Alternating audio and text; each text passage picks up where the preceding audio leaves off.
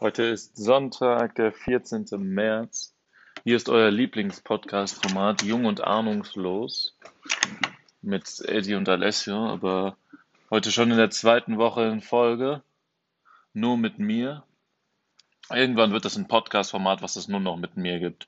Dann blende ich einfach irgendwann aus, dass das noch jemand anderes diesen Podcast mit mir macht und rede dann einfach nur noch alleine in mein Tablet hinein und versuche nicht komplett verrückt zu werden, während ich mir hier mal ein paar Themen raussuche, über die ich reden kann und möglichst einen guten Sprachfluss hinzulegen.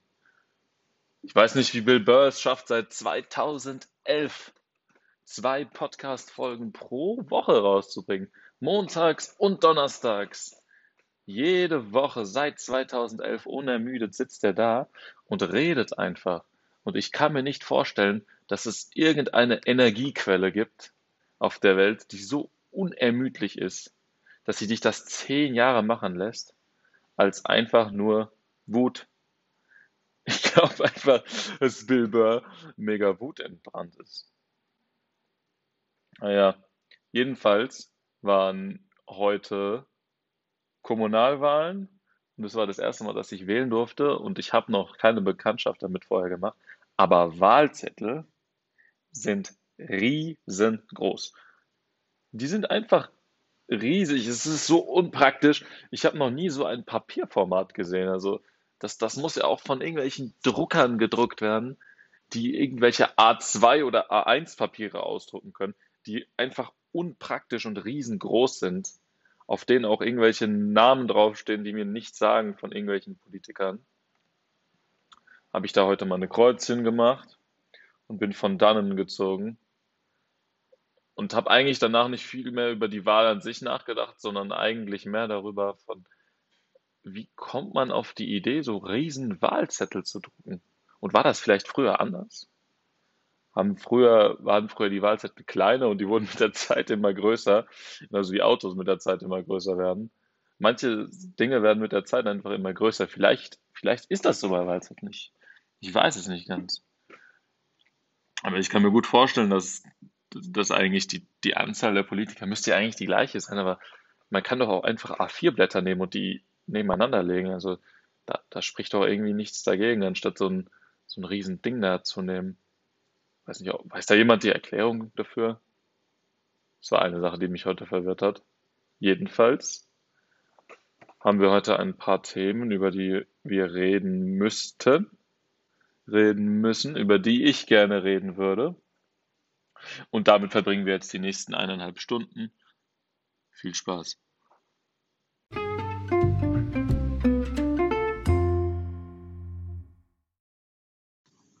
heute ist Sonntag, der 14. März. Willkommen zu eurem Lieblingspodcast-Format Jung und Ahnungslos. Ich würde gerne mal irgendwann eigentlich würde ich es jetzt gerne machen. Ich würde gerne eine, eine Art Rubrik einführen. Und zwar das mein, mein großes Fragezeichen der Woche. Ich bin sehr oft verwirrt von dem, irgendwie, wie alles funktioniert. Und ich, ich habe ich hab dann immer große Fragen, beziehungsweise Fragen, die mich mir stelle. Und ich würde gerne meine große Verwirrung im Rahmen dieses Podcast-Formats mit euch teilen. Von daher gibt es ab jetzt jede Woche eine Sache, die mich verwirrt hat. Und zwar war es diese Woche, das habe ich erst heute rausgefunden, ist es so in Hamburg, dass man, jeder weiß ja, Hamburg liegt ja relativ weit im Inland und ist mit der Elbe, mit der, durch die Elbe mit der Nordsee verbunden. Und das ist tatsächlich so, dass sich selbstverständlich dort auch das ganze Zeug, was sich unten in der Nordsee sammelt, das, das wird in die Elbe reingespült. Dementsprechend ist das da nicht so tief wie in der Nordsee selbst. Und da können nicht die größten Schiffe der Welt mit, mit 16, 17 Meter Tiefgang können dann nicht die Elbe hochfahren. So, das Problem ist jetzt, dass das irgendwie Hamburg nicht passt, an Relevanz zu verlieren in der Welt. Von daher wollen die die Elbe immer weiter vertiefen. Es ist wirtschaftlich und ökologisch eigentlich ein Millionengrab, weil man greift ja damit schon sehr in die Umwelt mit ein. Man hat das die ganze Zeit schon gemacht und es hat nichts gebracht. Es hat die, hat die Umschläge im Hamburger Hafen nicht erhöht.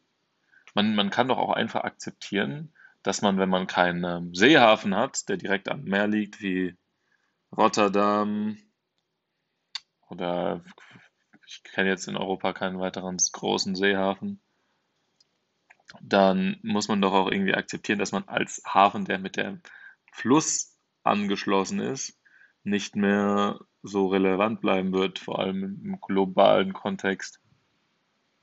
Jedenfalls war die große Verwirrung nicht, dass das gemacht wird. Das ist ja typisch CDU, alles soll bleiben so wie es ist, Hauptsache Wirtschaftswachstum, hat nichts gebracht. Äh, die Grüne regiert ja in Hamburg mit und die große Verwirrung der Woche war tatsächlich, ach, die Grüne ist da dabei. tatsächlich, die haben einen Koalitionsvertrag, ja, aber die haben auch unterschrieben, dass die Elbe da vertieft wird. Das habe ich nicht verstanden. Generell bei so Sachen ziehen, ziehen sie doch häufig mal mit, wo ich mich frage, da hätte hätt man doch nicht machen müssen. Vor, vor allem bei, bei sowas, bei so einer extre, bei so einem extremen Eingriff in die Umwelt hätte man doch wirklich nicht machen müssen. Tatsächlich sagt man ja auch immer, ja, man muss realistisch bleiben, man muss sich dem Koalitionspartner auch anpassen. Und trotzdem war das für mich das große Fragezeichen, weil an sich hatten ja die Grünen das Statement gemacht, dass die das, äh, dass die das generell nicht unterstützen, aber den Vertrag bzw. das Gesetz im Endeffekt haben sie dann doch unterschrieben. Andere politische Entwicklungen, die mir sehr gefallen haben diese Woche, ist wirklich Joe Biden könnte das neue Aushängeschild für ein großartiges Amerika in dieser Welt stehen. Also man muss sich ja mal die Zahlen anschauen, aber durch die neuen Stimulus-Checks, die, also das Gesetz wurde ja letzte Woche Freitag beschlossen, wird Child Poverty in den USA um 50 Prozent reduziert, bis zu 50 Prozent, aber auf einen Schlag. Das muss man erstmal schaffen, einen Stimulus-Check von 1400 Euro pro Person und 3000, äh, 1400 Dollar pro Person und 3600 Dollar pro Kind hinzubekommen. Das ist schon was ganz anderes als alle Präsidenten vorher. Und ich glaube auch, America is back könnte tatsächlich ein sehr guter Slogan sein. Und Build it back better finde ich auch so ein schönes Motto. Beziehungsweise Building back better weil die USA hat sich ja eine sehr merkwürdige Richtung vorher entwickelt, sehr negativ in der Welt aufgefallen und mittlerweile nach außen hin scheint es sich irgendwie zu verbessern. Und ich glaube auch, dass das nach, nach Biden vielleicht anhalten könnte und ich hoffe natürlich, wir alle hoffen auf eine zweite Amtszeit von dem nach äh, 2025, beziehungsweise die, dass er die zweite Amtszeit auch macht und nicht Trump da nochmal hinkommt, aber ich kann mir das auch gut vorstellen. Ich habe tatsächlich auch Statistiken gelesen, in denen stand, dass 70 Prozent der Amerikaner sogar der derzeitigen Politik von Joe Biden zustimmen bzw. sie gut finden. Und in einem Land wie Amerika, das normalerweise so gespalten ist, ist das ein sehr, sehr guter Schritt. Und ich glaube, Biden könnte noch mal mehr vereinen an sich als Obama. Unter dem gab es ja auch ein Stimulus Package, aber das war viel zu klein, wenn man sich das mal im Kontext der Zeit anschaut, um irgendwas zu bewirken.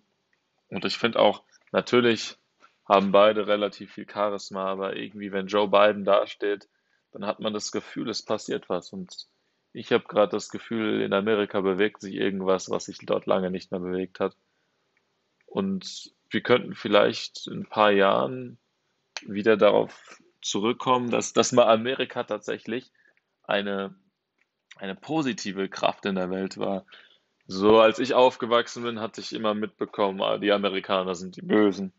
Die Amerikaner verkaufen nur Waffen, das sind Imperialisten.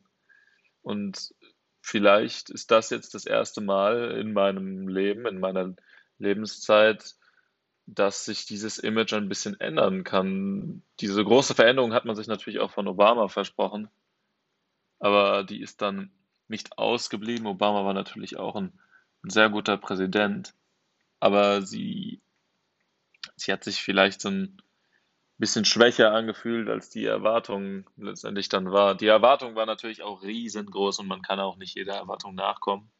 Und vielleicht, weil die Erwartungen jetzt kleiner sind, Vielleicht sind sie auch gar nicht kleiner. Vielleicht ist es auch derzeit einfach in der Dynamik der Welt ein bisschen einfacher, sich dort zu positionieren. Ich glaube aber, dass, halt, dass es auch daran liegt, wen wir vorher in den USA als Präsidenten hatten und dass sich das jetzt sehr ins Positive entwickeln kann. Und apropos Obama, ich will mal über den Typen reden. Also Obama hat mittlerweile ja einen Podcast auf Spotify. Ich weiß nicht, ob es ein Spotify Exclusive ist, aber es gibt einen Spotify Podcast mit Barack Obama und Bruce Springsteen. Finde ich ja schon mal eine komische Kombination, aber okay. Und Obama ist einfach ein Gewinnertyp. Also ich wüsste nicht, was, was Obama in seinem Leben nicht erreicht hat. Aber der hat irgendwie nie, nie so einen richtigen Fehltritt gemacht. Der war irgendwie gut in der Schule, der war an der Harvard Law School und hat es dann irgendwie noch alles getoppt und wurde dann US-Präsident und hat sich auch jetzt nach der Amtszeit ist er nie irgendwie negativ aufgefallen, sondern hat sich immer gut organisiert, äh, engagiert, kam immer gut organisiert rüber, hat Bücher veröffentlicht. Das ist, also, es ist natürlich auch ein gewisser Neid gegenüber dem da, weil Obama ist einfach ein Gewinnertyp. Und mit Bruce Springsteen assoziiere ich nicht genau dasselbe. Bruce Springsteen ist für mich dieses alte, weiße Amerika. Ich weiß ja nicht halte jetzt nicht so besonders viel davon. Aber von Obama halte ich sehr, sehr viel. Die Frage ist nur, ob dem sein Podcast so erfolgreich sein wird, weil man muss sich ja die Frage stellen, was macht jetzt einen guten Podcast aus? Ist es der Inhalt oder ist es die Nahbarkeit beziehungsweise die Nähe zum Inhalt, die man als Zuhörer hat? Weil ich glaube, die wenigsten Zuhörer empfinden irgendeine Nähe zu dem, was Obama erzählen kann. Vielleicht müssen es auch eher äh, Verlierer oder nicht diese krassen Gewinner sein wie Barack Obama, die Podcasts machen. Vielleicht macht auch gerade deswegen Bill Burr. Es ist kein Verlierer, aber es ist nicht so ein Gewinnertyp wie Barack Obama. Seit mittlerweile zehn Jahren ein Podcast, den extrem viele Leute hören. Und ich glaube einfach, dass es diese Nahbarkeit ist, die Bill Burr hat.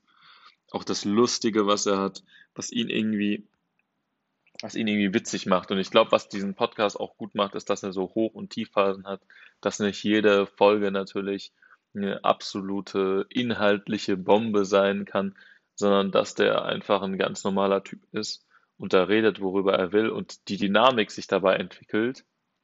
Dieses gleichzeitig abgestoßen und hingezogen zur Sendung sein, dass das den Podcast irgendwie zu dem macht, was er ist und nicht unbedingt die konstante Qualität der Inhalte bestimmt, ob ein Podcast letztendlich auch konstant erfolgreich sein wird. Es ist jedenfalls irgendwann zu meiner Überzeugung geworden, als ich gemerkt habe, wer macht denn eigentlich gute Podcasts oder wessen Podcasts höre ich eigentlich? Bin ich so, bin ich so attached zu den Podcasts, die ich höre? Oder denke ich halt, ja, ich höre das halt, weil ich es höre und dann mache ich es halt einfach schon seit fünf Jahren und kann einfach nicht damit aufhören.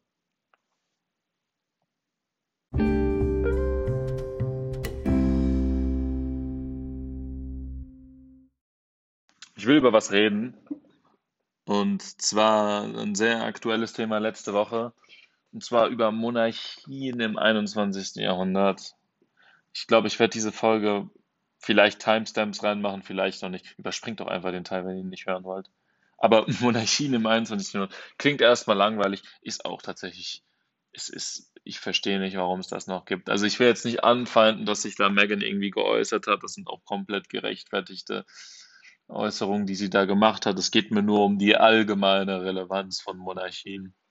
Weiß nicht, wer es mitbekommen hat, aber letzten Monat wurde irgendein Rapper in Spanien, weil er den spanischen König, was auch immer der spanische König für eine Relevanz in der Welt hat, beleidigt hat, wegen irgendwas angefeindet und vor Gericht gebracht wurde. Und keine Ahnung, nur weil deine Vorfahren irgendwann mal in irgendwas Wichtiges besessen haben oder einfach die eiskaltesten Typen waren und sich da hochgekämpft hatten oder zu irgendwas ausgewählt wurden, weil sie irgendwie perfide waren, Danach wurden die selbstverständlich immer geboren, weil du als irgendjemand geboren wurdest, irgendein bestimmtes Recht hast, dass das jetzt immer noch gilt und dass die irgendeinen Sonderstatus bekommen, das ist sowas von Schwachsinn. Also es gibt natürlich welche, die sagen, oh, Monarchie ist völlig akzeptabel, die dienen als Bild oder das ist noch eine Art Tradition. Tatsächlich haben 80% der Briten ein positives Bild von der Queen, aber ich verstehe nicht wieso. Also natürlich versuchen die alles, um das positiv darzustellen, aber ich fühle gar nichts, wenn ich das sehe. Deine Vorfahren waren mal wichtig, aber tut mir leid, ich finde, du bist es irgendwie nicht mehr. Und dieses ganze Abgekulte der Familie auch im Ausland. Also New York Times Headline, zwei Tage in Folge, Königsfamilie. Natürlich ist es interessant, über rassistische Züge in der Königsfamilie nachzudenken, aber ich meine, was erwartet man denn von einer Familie, die sich seit ja, nicht Jahrzehnten, sondern Jahrhunderten über andere erhoben hat und ein tatsächlich wie die britische Königsfamilie irgendein Imperium innehatte, was nur auf Rassismus und derartigem aufgebaut war. Das war ja damals so. Und tatsächlich nie mit irgendjemanden außerhalb dieser, dieses Kreises. Es gab ja nie jemanden, äh, es gab ja nie irgendeinen Schwarzen, der da reingeheiratet hat. Da, ich weiß gar nicht, was der, die große Sache ist. Also es ist nicht keine große Sache, dass es dort Rassismus gibt, sondern für mich ist das keine große Überraschung, dass es das dort gibt. Das ist der Unterschied, den ich, den ich hier auf, aufzeigen will. Dass es das gibt, ist für mich eigentlich klar. Und ich, ich, dass das jetzt aufgedeckt wurde, ist natürlich auch wichtig, weil man kann es denen jetzt auch nicht von automatisch unterstellen, nur weil sie dort geboren wurden. Aber ich glaube, das ist einfach in der Dynamik dieser Familie drin und so groß geschockt hat es mich jetzt nicht. Und an sich, weil das so eine veraltete Institution ist und es irgendwie für mich auch allgemein keinen Sinn macht, war mir das klar. Und dass jetzt sowas Rückschrittliches über die rausgekommen ist, dass die sich Gedanken machen, ob jetzt der ihr Kind ein bisschen dunkelhäutiger sein wird, das ist schon sehr, ich finde, das, das zeigt schon sehr, was das für eine Art von Familie ist. Ist ja auch jetzt nicht bestimmt von Ruhm und Ehre, sondern deren Blutlinie ist ja eher bestimmt von irgendwelchen Intrigen, von irgendwelchen Heiraten innerhalb der Familie, von irgendwelchen Machtspielchen und Rassismusvorwürfen. Schon immer und das wird sich nicht ändern, wenn sich die Königsfamilie intern nicht ändert, wenn man das Ansehen dieser Familie nicht verändert oder den Lebensstil in einem Palast mitten in London verändert. Ich glaube, das wird man im Zeit, Laufe der Zeit nochmal überdenken müssen. Man hat sich, man hat sich, man hat im Laufe der Zeit alles überdacht und alles wird neu gedacht. Aber eine Sache, die man nie neu gedacht hat, ist, wie gehen wir mit der Königsfamilie um? Und das auch in anderen Ländern. Vielleicht in Norwegen, der König, der ist jetzt nicht so bekannt wie die britische Königsfamilie. Ich rede jetzt vor allem über die Briten, weil die Briten gehen mir schon am meisten auf die Nerven. Und auch der spanische König spielt sich zu irgendjemandem hoch, lässt sich da von irgendeinem Rapper beleidigen und lässt den dann anzeigen. Ich meine, das, das ist doch komplett bescheuert, als ob, als ob man sich jetzt irgendwie fürchten muss, irgendeine Majestät zu beleidigen. Ich glaube, in Deutschland haben wir das schon ganz gut gemacht, diesem ehemaligen, beziehungsweise dem Urenkel von Wilhelm II. alles abzusprechen. Der, der Typ will ja auch irgendwie seine Kunstschätze zurückhaben. Die kriegt er aber natürlich nicht. Na, ein Glück kriegt er sie nicht. Also ich, ich hoffe, er bekommt sie nicht zurück. Aber das Problem fand ich auch hier an dieser Stelle wieder, dass auch der als ehemaliger Monarch selbstverständlich sehr viel Geld besitzt, dass dem, dass der ernst genommen wird und die Herero und die Nama von den Deutschen nicht ernst genommen werden mit ihren Forderungen. Tatsächlich hat sich die Bundesregierung mit diesem ehemaligen, also mit dem Urenkel des Kaisers dahingesetzt und hat verhandelt darüber, was der bekommen wird. Aber über irgendwelche Entschädigungen, über überhaupt irgendetwas hat man mit den Völkersprechern der Herero in Deutschland und der Herero und äh, der Nama in Deutschland hat man nie gemacht. Da hat man sich nie dazu herabgelassen als Bundesregierung, mit diesen Menschen, die eigentlich Entschädigung verdienen, zu reden.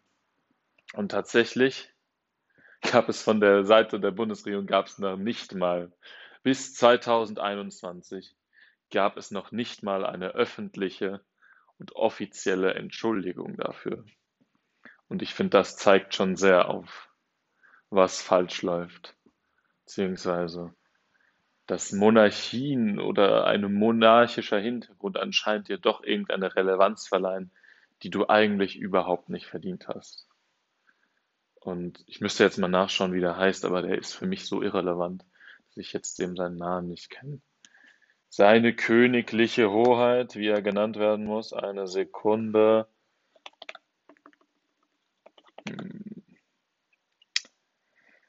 Wie heißt er denn jetzt?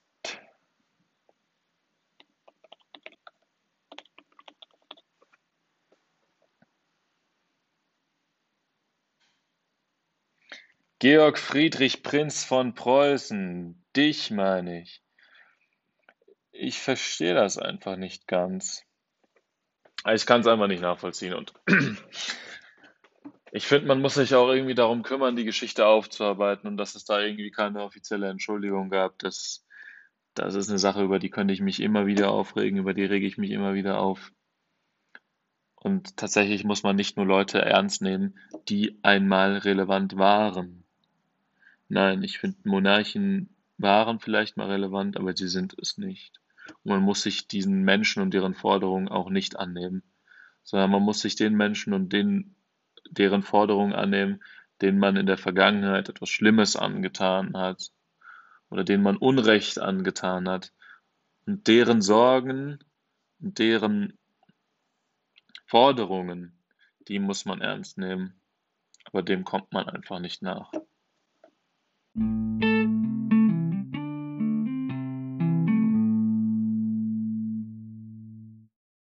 Wer von euch war schon mal in so einem richtig furchtbar ekelhaft teuren Restaurant? Ich habe irgendwie habe ich eine Faszination für diese Art von Etablissement entwickelt, weil ich das irgendwie interessant finde, Dinge ist also bis an ihre Perfektion auszureizen, genauso wie ich das mit diesem Podcast hier mache. Und bei Restaurants, bei diesen teuren Restaurants ist es natürlich genauso. Man versucht irgendwie alles bis an die Spitze zu treiben. Man nimmt nur das beste Filetstück und hat 20 verschiedene Köche dastehen, die sich nur um ihre eine Sachen, also beziehungsweise die sich nur um eine Sache kümmern und ein Koch sitzt den ganzen Abend da und macht nur Soßen, der Saucier. Es ist schon interessant. Oder auch den, den Service irgendwie zu perfektionieren, in Anführungsstrichen, auch wenn das natürlich immer subjektiv ist, ob man lieber einen lockeren oder ein bisschen, äh, sage ich mal, traditionelleren Service haben will. Aber man versucht alles bis, bis zur Perfektion da irgendwie auszureizen. Genau mit dem Wein, mit dem schweineteuren Wein. Und äh, alle sagen irgendwie immer, die teure Restaurants sind äh, sind nicht gut oder was weiß ich. Die, die, die Preise sind zu hoch, aber die Preise von den Weinen und sowas die, oder von dem Essen an sich ist halt nun mal so hoch, weil da alles bis zum Maximum ausgereizt wird. Also wenn man sich die Menge an Kellnern und Köchen anschaut, der Besitzer macht sich dadurch jetzt nicht reich durch dieses Restaurant. Tatsächlich nicht, sondern das ist eher mittelmäßig bei den ganzen Ausgaben, die man da hat. Und was ich dabei interessant fand, ist irgendwie, was, was man aufgetischt bekommt, sind oftmals Sachen, zu denen man hat man gar keinen Bezug oder Dinge, zu denen man einen Bezug hat. Und der Punkt, an dem ich aber absolut aussteige und ich, ich kann es auch nicht hören, ist, wenn es fucking Wachteleier gibt. Also ich verstehe nicht, was, warum, warum, wenn man fancy sein, warum muss es immer Wachteleier geben? Diese, kleinen Mini-Eier, die irgendwie schick aussehen sollen, die, die schmecken auch irgendwie so ein bisschen komisch. Schmecken eigentlich nicht viel anders als normale Eier, aber es ist halt so ein, so ein komisches Gefühl, wenn man, wenn man ein Ei isst in dieser Größe. Und ich verstehe nicht ganz, warum Wachteleier.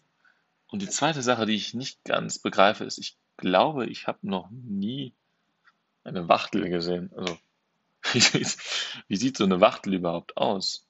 Frage ich mich bei sowas. Also, das muss ja irgendein Vogel sein, aber ich, ich glaube, ich habe das Ding noch nie gesehen. Tatsächlich genauso selten sehe ich Hühner, aber ich, ich weiß, dass es Hühner gibt. Ich weiß nun, es könnte auch eine Riesenverschwörung sein und es gibt gar keine Wachteln. Aber ich, ich habe noch nie eine Wachtel gesehen. Wo gibt es die Dinger dann überhaupt? Die muss es ja irgendwo en masse in der Nähe von so schicken Restaurants geben. Weil wenn die dann irgendwie besonders schick sein wollen, dann packen die die Dinger aus.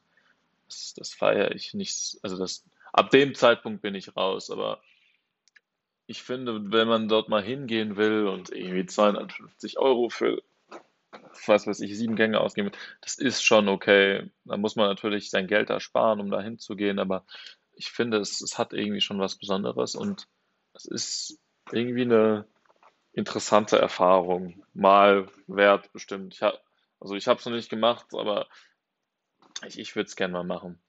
Und wenn ich es mache, dann bitte ohne Wachteleier. Und wenn wir schon bei Foodtrends sind, die mich abfacken, dann darüber wollte ich eigentlich schon die ganze Zeit. Foodtrends, die mich nerven oder Foodtrends, die ich nicht verstehe. Erstens, Trends stören mich. Also dieses Wort Trend, wenn ich es schon höre, es stört mich massiv.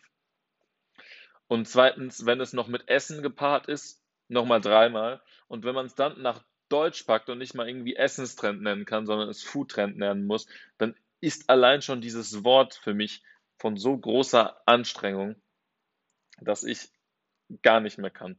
So, und das, damit fängt schon an. Und eine Sache, die ich nicht verstehe, sind Bowls.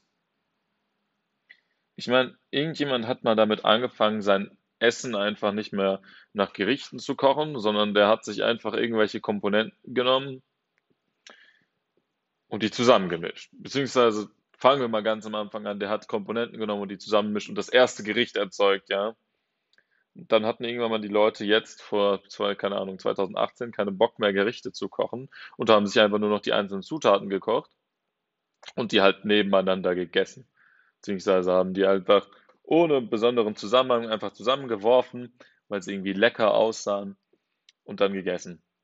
Und dann kam der große Schritt, man hat die Sachen in eine Schüssel gepackt.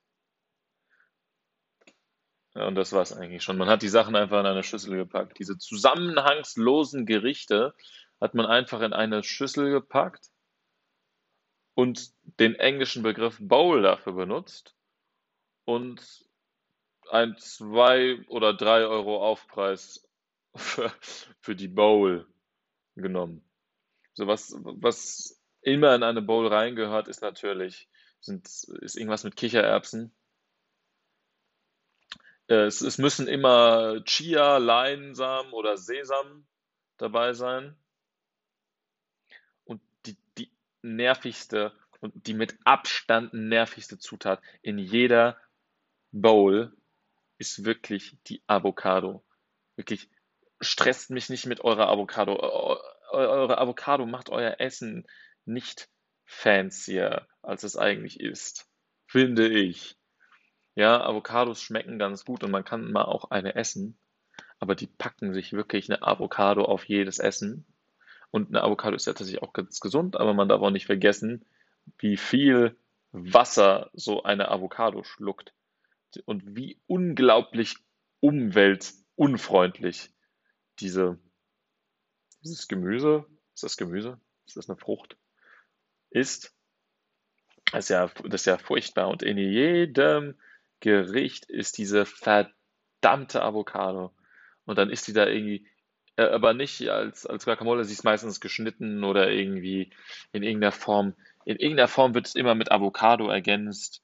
Und dann ist es okay so. Und ich finde, es sollte auch jeder essen können, was er will, aber ich verstehe den Trend nicht, einfach Zutaten zu nehmen, sie in eine Schüssel zu packen und das Bowl zu nennen und das für einen Haufen Geld zu verkaufen. Also die, die Sache habe ich nicht verstanden. Und eine andere Sache, die ich nicht verstanden habe, die habe ich letztens bei meiner Mutter gesehen, und zwar sind, ist das Agavendicksaft. Das ist so eine teuflische Flüssigkeit aus diesen Agaven, aus diesen Pflanzen, die ich ja eigentlich ein bisschen cool finde. Also, die halt, das sind so ganz dicke Pflanzen, also ganz äh, dicke Blätter. Die sind innen, glaube ich, so ein bisschen flüssig. Die kommen aus, aus den USA, aus irgendwo aus Amerika kommen die. Und dann hat man daraus irgendwann mal äh, in, in, ich glaube, aus Mexiko kommen die tatsächlich. Irgendwann hat man, glaube ich, aus, aus, äh, aus Agaven macht man ja tatsächlich Tequila. Das ist das Beste, was man daraus machen kann. Aus Agaven macht man im besten Falle Tequila und im beschissensten Fall macht man daraus Agaven fucking Dicksaft. Also dieser Agaven Dicksaft, der, der schmeckt einfach irgendwie, also der schmeckt irgendwie immer, als ob der verbrannt wäre. Ich, ich weiß nicht wieso, aber egal in welchem Gericht ich den schmecke, das, das, das hat für mich irgendwie sowas von, von Ruß. So, gerne macht man den auch zu Porridge. Der nächste Trend, den ich nicht verstehe, Porridge. Wieso musste man jetzt dieses Gericht, was man eigentlich seit Ewigkeiten in Deutschland schon isst, also Haferschleim oder wie man das auch nennt, äh, umbenennen. Vielleicht wegen diesem furchtbar ekligen, ekligen Namen Haferschleim, hat ja auch sowieso keiner Bock drauf. Okay. Ich verstehe, warum man das umbenennen musste, aber ich verstehe den Hype drum nicht ganz. Also, das ist sehr gesund, ja, aber warum Agavendicksaft in Porridge? Also, ich weiß ja nicht. Das sind alles, alles Dinge, die, mal, die meine Mom isst. Und das, äh, die, mit denen kann ich irgendwie nichts anfangen. Ich weiß nicht, ich kann nicht äh, mit dieser, mit dieser Weise sich zu ernähren anfangen. Also ich verstehe ja noch, dass das gesund ist und dass das gut ist, aber ich verstehe den Trend darum nicht. Also warum muss man daraus einen Trend machen, damit das cool ist? Beziehungsweise was führt dazu, dass etwas ein Trend wird, aber das ist ja einfach gesunde Ernährung. Also ich weiß ja auch, dass Haferflocken einfach gesund sind und dass die recht viele Ballaststoffe enthalten, etc., etc. Und ich, mir gefällt es auch, dass viele Leute das jetzt machen, also so als Ernährungsding. Aber ich verstehe den Hype darum nicht ganz. Und dass ich auch jetzt irgendwie Porridge in manchmal so gesehen habe in irgendwelchen Cafés mittlerweile oder Lokalen für so einen, für so einen unmenschlichen Preis. Also es, ist, es sind immer noch Haferflocken in the end. Und ich esse das auch ganz gerne. Aber ich sage dann keinem, dass ich mir Porridge gemacht habe. Sondern ich sage dann, ich habe nichts gefrühstückt. An dem bestimmten Tag. Das sind Foodtrends, die ich nicht so ganz verstehe. Aber ich verstehe allgemein nicht derzeit die, der, den Hang zum, zum Trend in der Welt an sich. Also TikTok ist ja ein riesiger Trend. Und worauf dieser Trend aufbaut, ist auf Trends. Es funktioniert. Ja, du springst halt einfach vom einen Trend zum anderen und dadurch, dass halt derzeit ja, die Aufmerksamkeit immer nur sehr kurz da ist, aber sehr intensiv, vielleicht ist sie auch so intensiv, dadurch, dass sie so, so sehr kurz da ist, ist halt auch die Zuschauermenge extrem groß. Und mittlerweile werden, glaube ich, die meisten Trends von TikTok gelenkt, tatsächlich. Also Instagram natürlich auch mit dem Healthy Lifestyle Ding. Aber ich meine vor allem so Modetrends, Fashion-Trends, äh, Ästhetik-Trends, äh, die sich auf TikTok behaupten. Beispielsweise Leute, die irgendwie fotografieren, wie sie ihr Lernenvironment gestalten. Also mein Lernenvironment ist tatsächlich einfach nur ein Block oder ein Tablet und ein Stift. Ich will daraus auch nichts Schöneres machen. Und die machen daraus immer richtige Aesthetics, die dich dazu inspirieren sollen, zu studien. Ja, damit kann ich irgendwie nichts so richtig anfangen.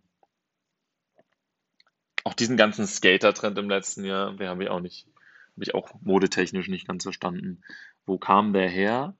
Und woher haben die Leute das Geld, so schnelllebige Trends auch immer zu finanzieren? Also natürlich, das kannst du nur machen durch Fast Fashion und Fast Fashion hängt ja mit Trends extrem zusammen.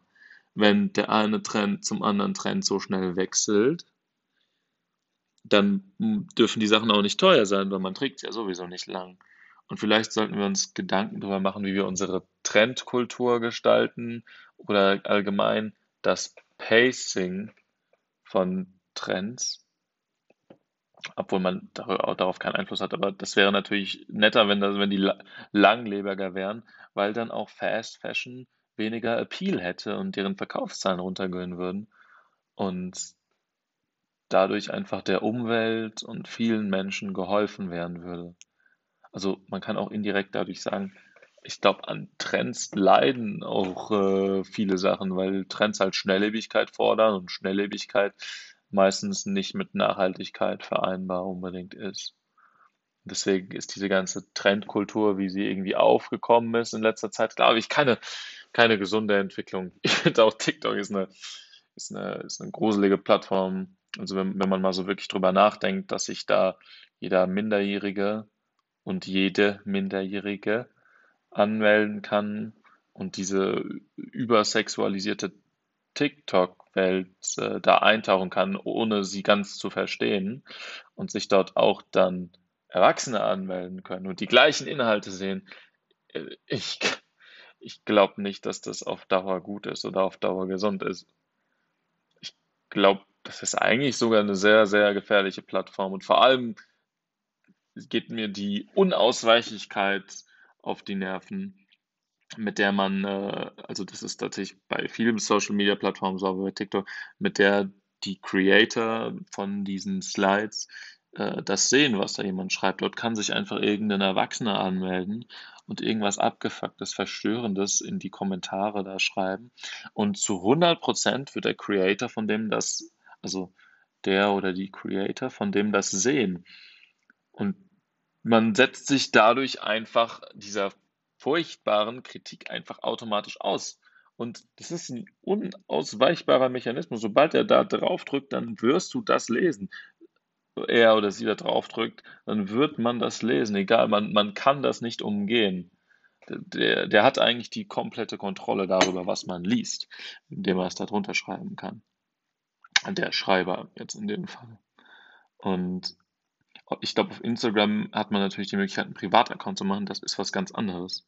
Aber auf TikTok ist man einem so riesigen Publikum ausgesetzt, wenn man keinen Privataccount hat, dass ich das sehr, sehr ungesund finde. Und ich glaube, man muss sich wirklich darüber Gedanken machen, dass man diese Plattform mal für Minderjährige oder vielleicht nicht mal unbedingt für Minderjährige unter 16 und von mir aus gerne auch unter 18 einfach mal weghaut.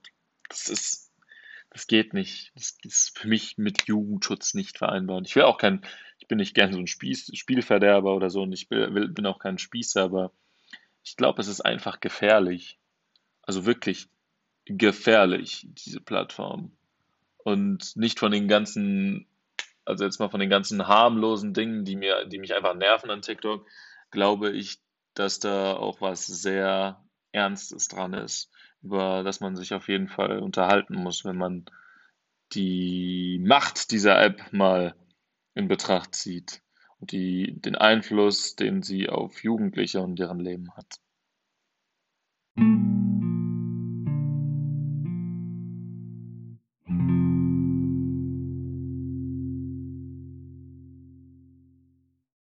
Hallo und willkommen zurück zur zweiten Einzelfolge des noch nicht etablierten Podcast-Formates Young and Clueless mit Eddie und mir, Alessio.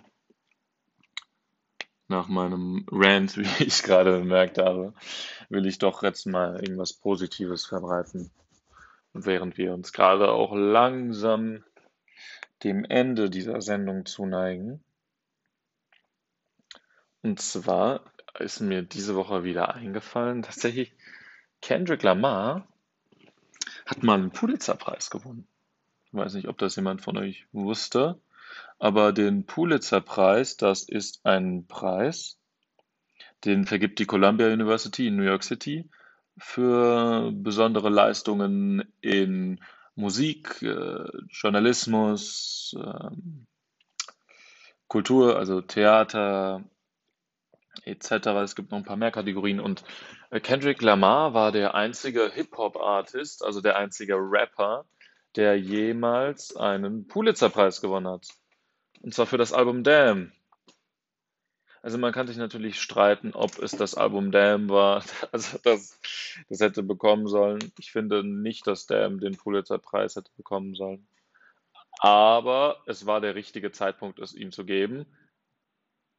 Denn man muss immer äh, beachten, dass es einen bestimmten Zeitpunkt gibt, zu dem man diesen einem Preis verleiht. Und vielleicht war es nicht das richtige Album, aber es war auf jeden Fall der richtige Zeitpunkt zum Release von diesem Album, dem diesen Preis zu geben. Ich kriege gerade hier eine Bloomberg-Notification. Äh, uh, Angela Merkel's party slumps in two German state elections as voters vent frustration with the slow pace of COVID vaccinations. Oh, Schlechte Nachrichten für die CDU, ne? Finde ich super. Jedenfalls äh, waren wir beim, Pulitzer-Preis. Ist ein sehr anerkannter Preis. Es ist eigentlich einer der, der Preise, die, wenn man die als Künstler gewinnt, dann hat man wirklich auch nicht nur Reputation der, der Popkultur, sondern hat man Reputation der akademischen Welt gewonnen. Und das war der richtige Zeitpunkt, das dem zu geben, aus ein paar Gründen. Ich glaube, man man darf nicht direkt nach einem Album-Release von, von so einem wichtigen Album das direkt würdigen, sondern es braucht auch vielleicht ein bisschen Zeit, um zu reifen und es dann nochmal zu revisiten. Und ich habe das Gefühl, dass die Kendrick Lamar-Alben mit der Zeit tatsächlich noch besser werden, als sie es waren, als sie released wurden. Und deswegen war das ein super Zeitpunkt. Und ich ich möchte einfach wieder darüber reden, was für ein, ich habe es auch letztens auf Twitter gepostet, was für ein super Album To Pimp a Butterfly ist. In jeder Hinsicht einfach nur großartig. Mehr kann man dazu nicht sagen. Ich wünschte, wir könnten uns als, als Hip-Hop-Community mal darauf einigen, dass das das beste Hip-Hop-Album ist. Natürlich wird es irgendwelche alten Hasen geben, die irgendwie Public Enemy oder irgendwas oder Tupac als bestes Hip-Hop-Album klassifizieren. Vielleicht vom Einfluss damals ja, aber für mich kommt das einfach nicht an die Kunst vom Hip-Hop dran, die das heute hat. Es ist immer, es sind, finde ich, immer die aktuellen Sachen, die in Anführungsstrichen das Beste sind. Die haben damals vielleicht den Weg hierher gelegt, aber ich glaube, dass das Kendrick-Album das beste Hip-Hop-Album ist, also T-Pep, das jemals rausgekommen ist. Ich, ich wüsste nicht, in was für einer Hinsicht ein Album, irgendein Album von Tupac oder eins von Public Enemy oder von Wu-Tang oder auch von Biggie. Ganz dünnes Eis jetzt gerade. Ganz, ganz dünnes Eis, glaube ich, bei manchen. Aber wo das Kendrick Lamar voraus ist. Man darf auch nicht vergessen, dass als das Album rausgekommen ist, war halt auch einfach 19 Jahre später, nachdem Live After Death von Biggie rausgekommen ist, ist halt 2015 ist erst äh, das Kendrick Lamar Album rausgekommen. Natürlich ist er ihn voraus. Er ist ihn ja auch einfach zeitlich voraus gewesen, äh, 19 Jahre lang. Und das ist einfach ein Album ans Maximum getrieben, lyrisch, inhaltlich extrem genaue Porträtierung, wie sich das alles anfühlt und von Gefühlen, die man selbst auch nur zu gut kennt, von äh, Heuchlerei, also ob, ob man sich selbst als Heuchler fühlt, von Gewalt, von Schuld, von so vielen verschiedenen nur negativen Gefühlen, von denen man sich irgendwie manchmal beherrscht fühlt und man, von denen man sich auch, obwohl man sich in Kendricks Lage vielleicht in Compton nicht reinversetzen kann, als Mensch, der hier in äh, ich Preungesheim aufgewachsen ist, ich kann mich trotzdem auf eine Weise da hineinversetzen in die Gefühlslage. Und ich glaube, das kann jeder Mensch, egal was für in was für einer sozialen Lage er groß geworden ist. Ob er jetzt irgendwie als Kind reicher Eltern in Bad Homburg aufgewachsen ist oder was weiß ich, in den äh, Vororten von Paris oder Neapel in Scampia. Ich glaube, das sind Gefühle, die man, die, die grenzübergreifend sind und da, die dieses Album inhaltlich so stark machen. Lyrisch perfekt verpackt, musikalisch mit so viel Jazz, sehr kompliziert und Influences von altem Hip-Hop und produktionstechnisch, technisch einfach unglaubliches Album. Ich glaube auch, die meiste Grammy-Nominierungen, also die meisten Grammy-Nominierungen für ein Album jemals seit Michael Jackson das Album Thriller released hat und Kendrick dann sich ins Fernsehen, das amerikanische Late-Night-Fernsehen gesetzt hat und gesagt hat, äh, ich kann nicht besser sein als Michael Jackson. Das ist schon bemerkenswert. Ich glaube wirklich 16, 16 äh, Grammy-Nominierungen. Muss ich mal jetzt gerade nachschauen, wie, wie viele äh, wie viele Grammys Nominierungen es hatte und wie viele es gewonnen hat. Es hat 16 Nominierungen, glaube ich, gehabt. Warte mal, mal hier aus äh, nachschauen. Es hat auf jeden Fall fünf Grammys gewonnen, das weiß ich. Und Kritik, Kritik zum Album. Das ist wie eine Oper, tatsächlich, aber nur als Hip-Hop-Record. Ich kann gerade hier irgendwie nicht ausmachen, wie viel. Es waren auf jeden Fall sehr viele Grammys, für die es nominiert wurde. Und es hat gewonnen Bestes Rap-Album, beste Rap-Performance, besten Rap-Song und beste Rap-Kollaboration. Ja, und zweimal hat es den besten Rap-Song gewonnen. Es ist äh, unglaublich, wie sehr mich dieses Album im Laufe der Zeit, äh, wie es sich immer noch wandelt von dem, wie ich, wie ich es anblicke. Und ich glaube, den, das einzige Album, was so viel Wandlung noch hat, ist The Life of Pablo von Kanye, was natürlich Hip-Hop-technisch Kendrick einfach unterlegen ist. Es ist musikalisch vielleicht mit ein paar interessanten Ideen ausgeschmückt. Aber Kendrick ist einfach der King of Hip-Hop. Und das äh, ist für mich einfach eine unbestreitbare Tatsache. Für mich gibt es auch keinen besten Rapper. Für mich ist also anderen besten Rapper außer den. Das ist für mich The GOAT. Und ich hoffe, da kommen jetzt bitte nicht irgendwie Leute an, die meinen Eminem oder sowas. Also ich wüsste wirklich nichts, in was Eminem Kendrick überlegen sein könnte. Aber die Eminem-Fanbase ist auch, ist auch sehr schwierig, muss man mal sagen. Es ist eine schwierige Fanbase. Ich kann mich erinnern, als irgendwie vor zwei Wochen Eminem, also ist auf TikTok umgegangen ist, dass Eminem jetzt gecancelt wird für irgendwas, was er wieder gesagt hat. Dann hat er natürlich wieder total wutentbrannt irgendeinen Track veröffentlicht. Und dann die ganzen Eminem-Fans den verteidigt haben. Ist eine furchtbare Fanbase, mit der will man sich auch gar nicht anlegen. Und obwohl ich der Meinung bin, dass es Künstler gibt, die genauso talentiert gewesen sind, ist es natürlich in den USA immer noch so, dass wenn ein Künstler weiß ist, dass er einfach viel mehr Erfolg hat. Und das, ja, dieses strukturelle Rassismusproblem von den USA, das hat einfach kein Ende. Und das hört auch bei Musik nicht auf. Und deswegen ist auch, ähm, glaube ich, Eminem immer noch der kommerziell erfolgreichste Rapper. Und nicht Jay-Z, obwohl, ja, man kann sich natürlich streiten, wer ist popkulturell wichtiger. Aber im Durchschnitt verdienen einfach dort weiße Rapper besser als schwarze. Und die Gründe sind natürlich ganz offensichtlich. Ich habe es natürlich jetzt super geschafft, äh, mit, mit, einer, mit einer positiven Stimmung rauszugehen. Ich wollte nur diese, diese Albumempfehlung jetzt aussprechen. Das heißt Albumempfehlung. Ich, ich wollte nur sagen, dass ich selbst immer wieder zu diesem Album zurückkomme. Ich kann diesem Album nicht entkommen. Und ich glaube, dass jeder es mal gehört haben sollte. Es ist so wie Leute, die damals geboren wurden, sind, sagen, ja, also irgendwie die Beatles haben den Grundstein für den neuen Pop gelegt. Es sind Alben, die man gehört haben muss. Ich finde, To Pimp a Butterfly ist ein Album, das man gehört haben muss. Also Kendrick Lamar 2015er Album To Pimp a Butterfly ist einfach, ist großartig. Und ich komme immer wieder darauf zurück und ich bin auch immer wieder, immer wieder glücklich, äh, dass mich, mich damit irgendwann mal auseinandergesetzt zu haben.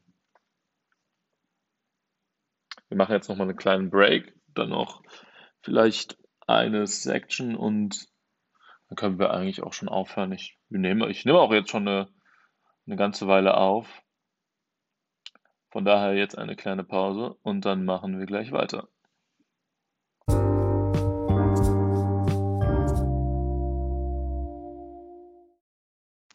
Und willkommen zurück zum letzten Cut dieser zweiten Folge, die ich alleine aufnehme, des Podcast-Formates Young and Clueless.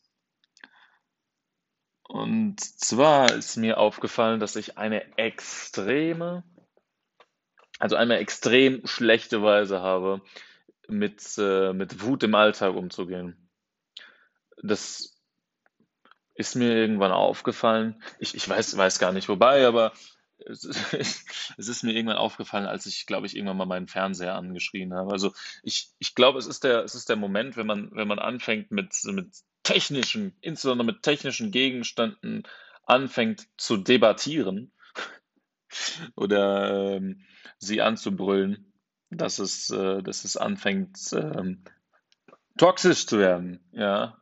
Also es ist natürlich völlig, ähm, also ich meine damit auch die Richtung, wenn, wenn irgendwie mein Vater früher oder allgemein Väter vorm Fernseher stehen und entweder Fußball oder Football gucken und den Fernseher anbrüllen.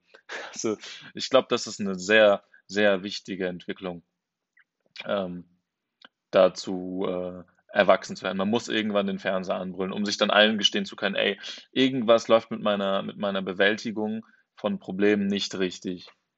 Und ich kann sogar erklären, warum. Es ist, glaube ich, tatsächlich ein, ein Problem, was mehr Männer haben.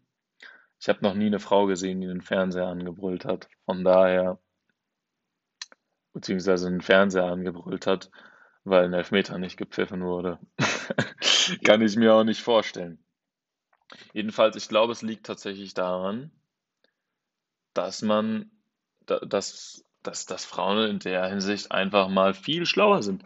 Weil als, als Mann beziehungsweise als Junge ist mir aufgefallen, man, man nimmt die Sachen so wahr und wenn dann irgendwas stört, dann, dann ignoriert man es entweder oder man schluckt es runter oder man regt sich eigentlich gar nicht mehr drauf. Es, es passt schon.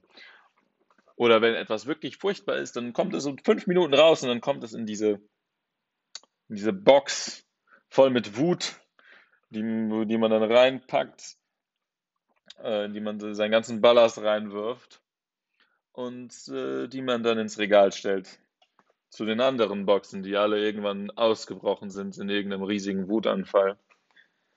Und ich glaube, dass, dass Frauen dort einen wesentlich besseren Ansatz haben, mit den Dingen umzugehen. Allgemein. Nicht um das jetzt zu verallgemeinern, sondern, sondern vielleicht generell nicht, also nicht verallgemeinern, sondern dass das öfter passiert, dass es wahrscheinlicher ist, dass, dass Frauen dort damit besser umgehen können, weil sie es tatsächlich schaffen, darüber zu reden. Als Mann will ich nicht sagen, dass es die meisten Männer nicht machen, aber es ist schon eine, eine Sache, die viele machen, die sagen, ah, ist jetzt auch egal. Warum, warum will man darüber reden? Das, das würde ja nur jeden stören. Beziehungsweise nur jeden stören, das interessiert ihn ja selbst nicht. Also irgendeinen Mann jetzt. Und ich glaube, dieses, das ist mir irgendwann auch aufgefallen, ey, ich mache genau dasselbe. Also ich, ich sammle meine Wut in meinem Alltag und die bricht dann einfach irgendwann aus an irgendein Objekt oder noch schlimmer, wenn sie an irgendeiner Person ausbricht, die es eigentlich gar nicht verdient hat. Und das tut mir dann furchtbar leid. Und ich schiebe das dann nicht auf mich, sondern auf meine furchtbare Weise, mit Problemen umzugehen.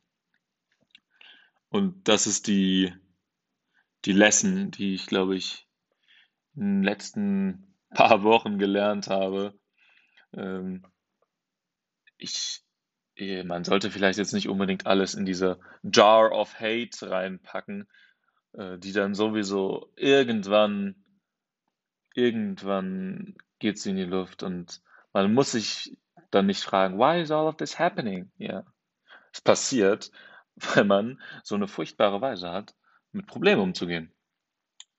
Und ich glaube, das zu ändern ist für viele schwierig, bestimmt auch für mich. Aber das ist eine Sache, die ich angreifen will. Das ist meine Lesson der Woche gewesen jetzt. Vielleicht wird das jetzt auch eine neue Rubrik. Die Therapie-Session der Woche.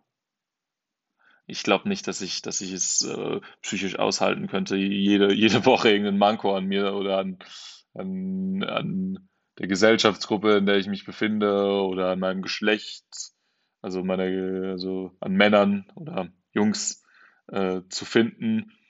Ein Problem, was irgendwie das, äh, die alle vereint und dann darüber hier zu sprechen, ich glaube, das würde den Rahmen sprengen. Aber vielleicht ist das eine Idee für eine, für eine, für eine Kategorie Probleme, die, die mein Leben bestimmen, mit denen ich, mit denen ich lernen muss, klarzukommen. Vielleicht macht es auch Sinn, über die zu reden, weil wenn man über die redet, kann man sie auch besser anpacken. Das Podcast-Format als eine Art Therapiesession. Ich nehme meinen Ballast und lade ihn auf euch ab. Genauso funktioniert das hier nämlich. Denn das Gute ist beim Podcast, das funktioniert nur in eine Richtung. Ne? Von daher kann ich eigentlich sagen, was ich möchte und all meinen Ballast abladen. Von daher habe ich das auch gemacht. Das war die ganze Idee dahinter. Letztendlich ist jetzt diese ganze, ganze Folge, glaube ich, etwas ausgeartet in einem, einem riesigen Rant. Aber letztendlich will ich gar nicht, dass darüber, also über diese Folge jetzt irgendwelche negativen Gefühle überwiegen. Das ist, glaube ich, jetzt auch alles jetzt nicht unbedingt zu 100% ernst zu nehmen, was ich jetzt gemeint habe. Ich habe nichts Persönliches gegen Leute, die gerne Agavendicksaft essen. Und äh, ich, ich, ich, ich, ich schreie nicht jede Woche meinen Fernseher an. Nicht jede Woche. Das auf jeden Fall nicht. Manchmal aber noch. Häufiger, ja. Jedenfalls äh, wünsche ich euch eine sehr, sehr schöne Woche. Mm, einen schönen, schönen Rest Sonntag. Hoffentlich äh, einen angenehmen Start in die Woche. Viel Spaß bei recht vielen Zoom-Meetings und bis nächste Woche Sonntag, bei der wir hoffentlich über andere Themen sprechen können oder über ähnliche Kategorien von Themen sprechen können. Aber dann auch mal wieder mit Eddie. Von dem haben wir auch lang nichts mehr gehört. Noch einen schönen Abend euch. Tschüss.